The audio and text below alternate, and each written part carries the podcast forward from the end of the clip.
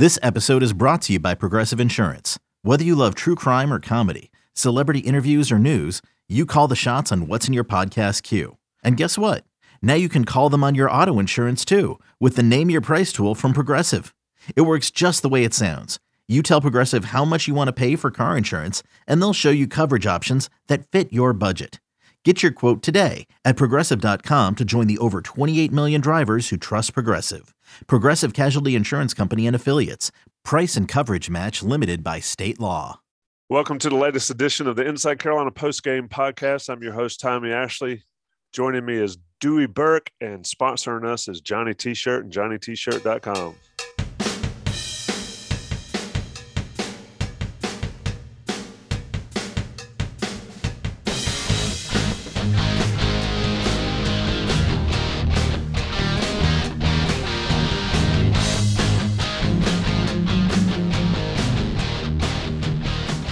I'll get you here in here right away. Carolina goes up to Boston College after a little bit of a break, not as long as Boston College has been off uh, due to COVID issues, but Carolina wins 91 65.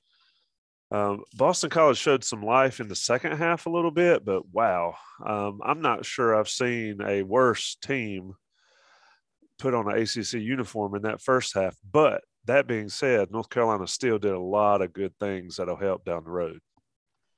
I agree. And you and I were texting during the game. I thought that despite the fact that BC was not very good and shot the ball very poorly in the first half and hardly defended, we still at least did some things that you would take positives from. The ball movement was really good. They got the ball into Armando consistently. Uh, I couldn't think of a time in the first half anyway where they took any bad shots. I think almost every look we got was a quality look and Caleb was really good as a dominant lead guard. Uh, but like we said, we sh- they shared the ball. Brady came off the bench and played really solid, and uh, we got into our bench, which people are going to be happy to to see and talk about. But look, let's let's not let's not call it anything but what it was. BC's not very good. I can't figure out how Notre, Notre Dame lost to that team. But uh, Notre Dame was down thirty to that team. Yeah, yeah, which I can't I can't really understand. But uh, look, guys played well. They, you know, they pounded a team they should have pounded, but they did it looking like they should have done it. They, they didn't really get lackadaisical. BC had to make some shots in the second half, which to your point, they looked a little bit better. But uh, I thought it was a workmanlike effort, solid. And uh, and the things I was happy about were were the things we highlighted earlier: the ball movement and uh, and the way they really didn't take any careless shots. Yeah, looking at the first and second half splits, I mean, Carolina was 47% in the first half, almost 60% in the second half, which that's not, that wasn't an eye test thing. That's the numbers, but it didn't seem like that. But to your point in that first half, um, they did what they were supposed to do. And this is what a Carolina team, what Carolina teams have struggled with the last three years, um, really, is to come out and beat the heck out of teams you're supposed to do that too. Um, and we're able to do it with Garcia going down in the first minute, getting sat on by the big fella. Um, but Caleb Love, Dewey, good gracious. I mean, when he's engaged and he's on, he's really showing that he's really, really good. Just makes last year seem like a a WTF moment, really.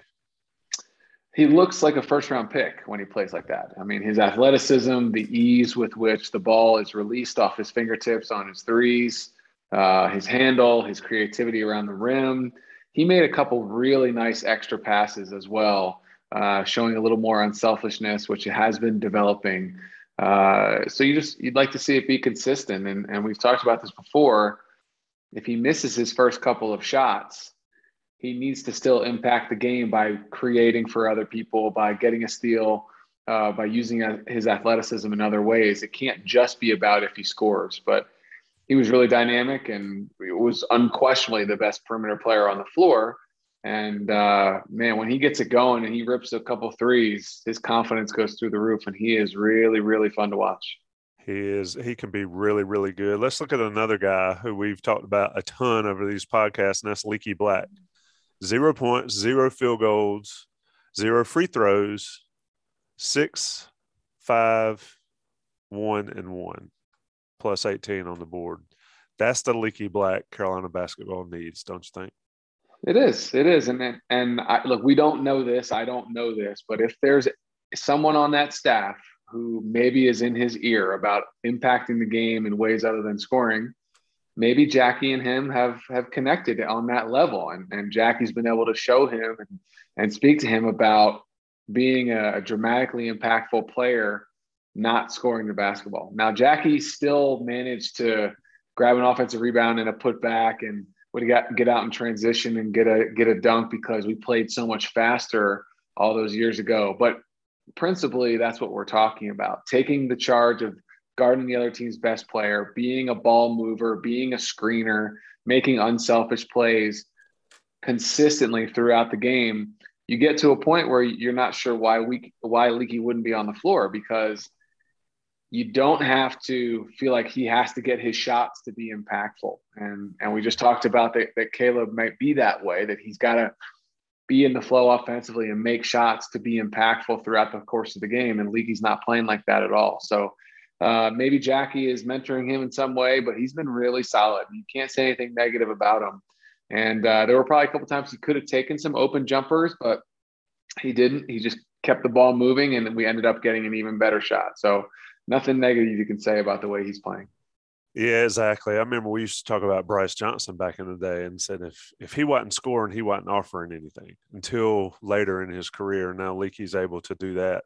Yeah, I, I mean to go where we hammered him, the message boards handled hammered him, the face the, the fan base hammered him, and now he's he's becoming that guy that every team has to have, and it's fun to watch him facilitate, make some good passes, play some good defense. It'll be it'll be interesting to see his defense on some upcoming games, particularly Seabron against NC State and those type games. He's very important for this team.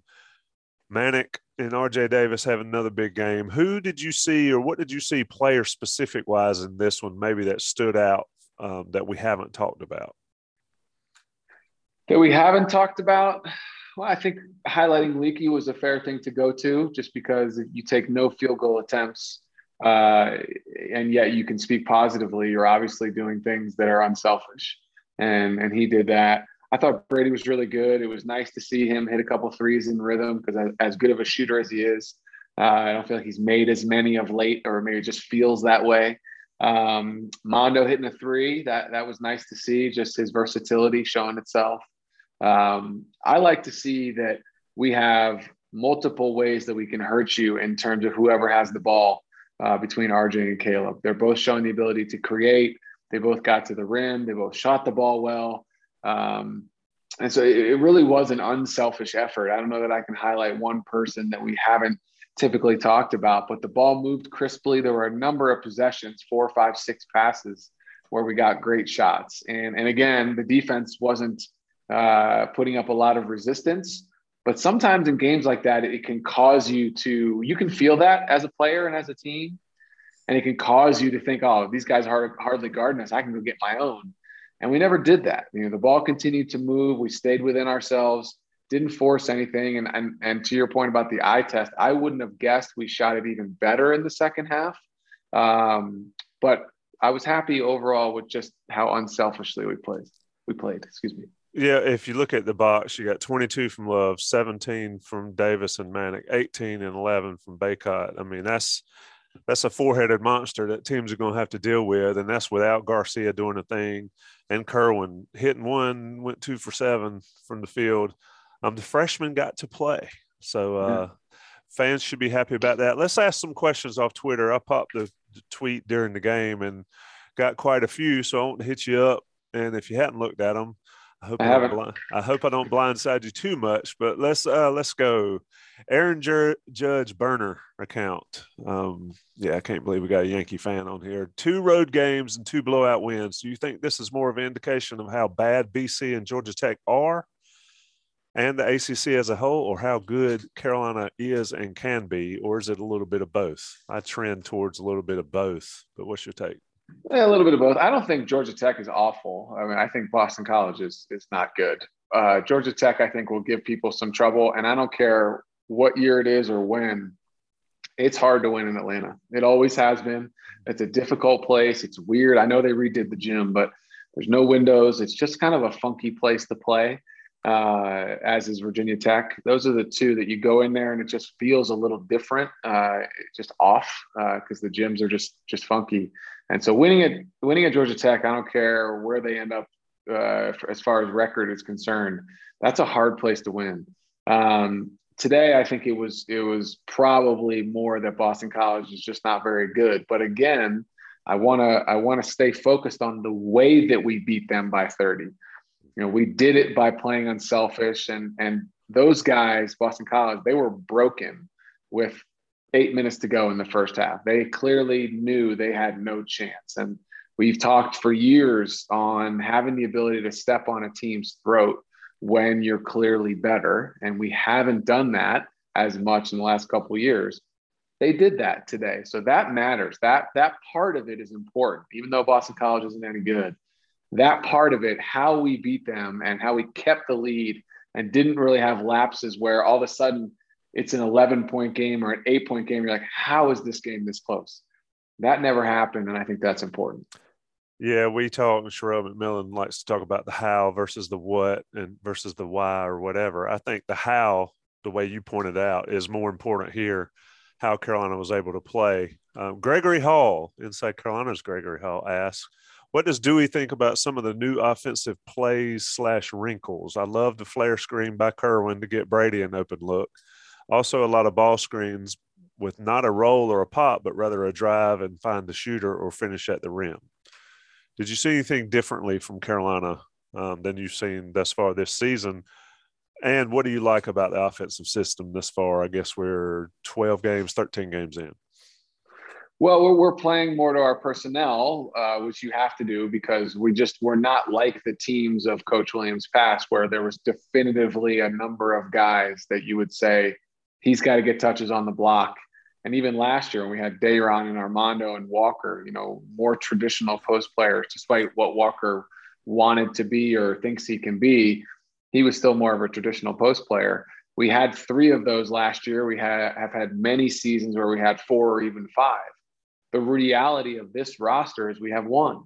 And so we play that way. We we we truly play predominantly with just one post player. And then you see sets like the horn set where the two bigs are up on the elbows extended and the point guard can make a decision on whose ball screen to use, where you're actually five out, where there's nobody in the paint, uh, which is dramatically different than anything we ever did with Coach Williams. Uh, so we are uh, playing a little bit more of a perimeter oriented game dictated by our roster. Uh, we talked on this podcast, two of our bigs, Dawson and Brady, are more perimeter focused. And so if you can think about, and we don't do it a lot, but lineups where our bigs are Brady and Dawson at the same time, you're going to see us playing some five out. When we went small tonight, because Dawson was hurt, and when Mondo was getting a rest and Brady was at the five, Aliki at the four, we played a lot of five out uh, and the ball was moving crisply. And so that's just a, a complete departure from Coach Williams' traditional three out, two in uh, motion offense, and even the way we ran our secondary. So um, he's right. You know, more rub screens, more flare screens, more dedicated sets to get guys open threes, uh, which we just didn't do as much with Coach Williams. Even our box sets, the first and second look were into the post, and then and only then would it end up perhaps in a three point shot? So a lot of differences, and uh, and again playing to our personnel, and it's why we're the second best three point shooting team in the conference right now. It is crazy to think that last point you made after last season, after the last couple seasons, of how they've come around. I wonder, I wonder how much is that on Jeff Lebo's, Jeff Lebo being there and his his ability to teach it all, or how much is it on comfortableness from players? What do you think? I think it's it's Sully too, right? I mean, both of them. Yeah, Sully's got D. I call him Sully. Sorry, Pat Sullivan. Um, so, yeah, his his NBA pedigree, right? Even though he's not on the floor, uh, he's still obviously influential in the coach's room, and the meeting rooms when they're talking about sets and how they want to play. And he's got so much NBA experience that those things have to be bleeding into how they're thinking about playing. And Sean, I mean, let, us not forget that, you know, I know he got hurt, but Sean played in the league for whatever it was, four or five years. So all of those influences uh, and just different voices about um, perhaps modernizing the way we play.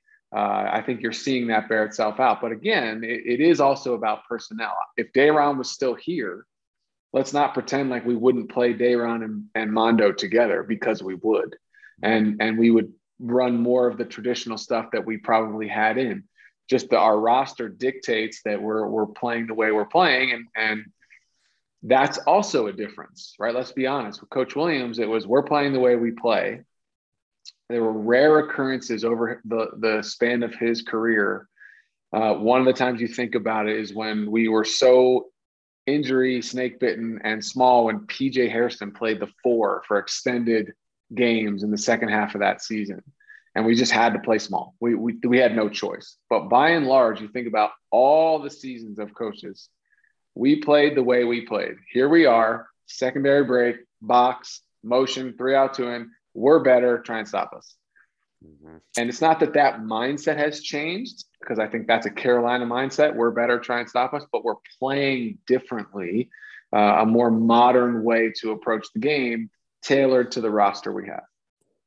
Let's get one more question in before we get out of here. Carolina wins 91 65 at Boston College. This is a pretty good question here. I have to to uh, give this person, styling linguist, the credit for it. We often hear about players getting up shots in individual practices, but does anyone do extracurricular defensive work?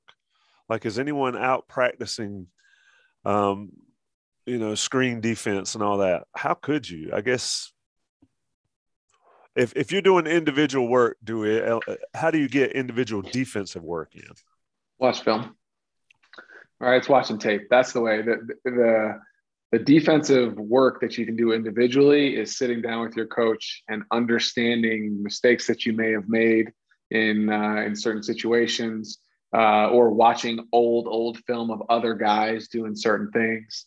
Um, defensive stations are something that we did religiously with Coach Williams. I know Coach Davis does them as well, but they take three, four, five guys and a coach and a passer and those kind of things. However, the stuff you learn in defensive stations, how to trail a man on baseline screens, how to play the pick and roll, uh, how we're going to funnel guys if we're on sideline, trying to force everybody to the sideline baseline. Uh, I mean, we have, I don't even know how many it was, 15 of them. And so, can you go work on those after practice?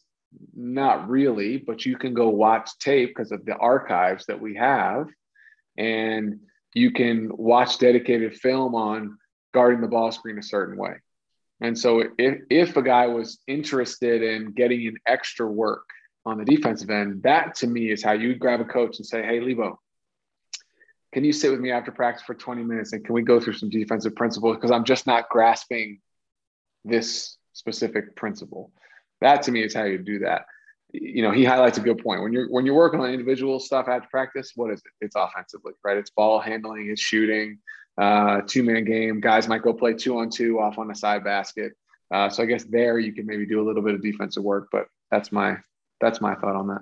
That's interesting because that's something, quite honestly, I don't ever even think about getting defensive work in. I guess you could work on footwork and and getting some slides in and all that stuff. But yeah, you're right. It's mostly offensive work on floor defensive work on tape. Dewey Burke, I appreciate you taking the time. It's been a uh, it's been a while since we've talked. I hope we can get together again soon.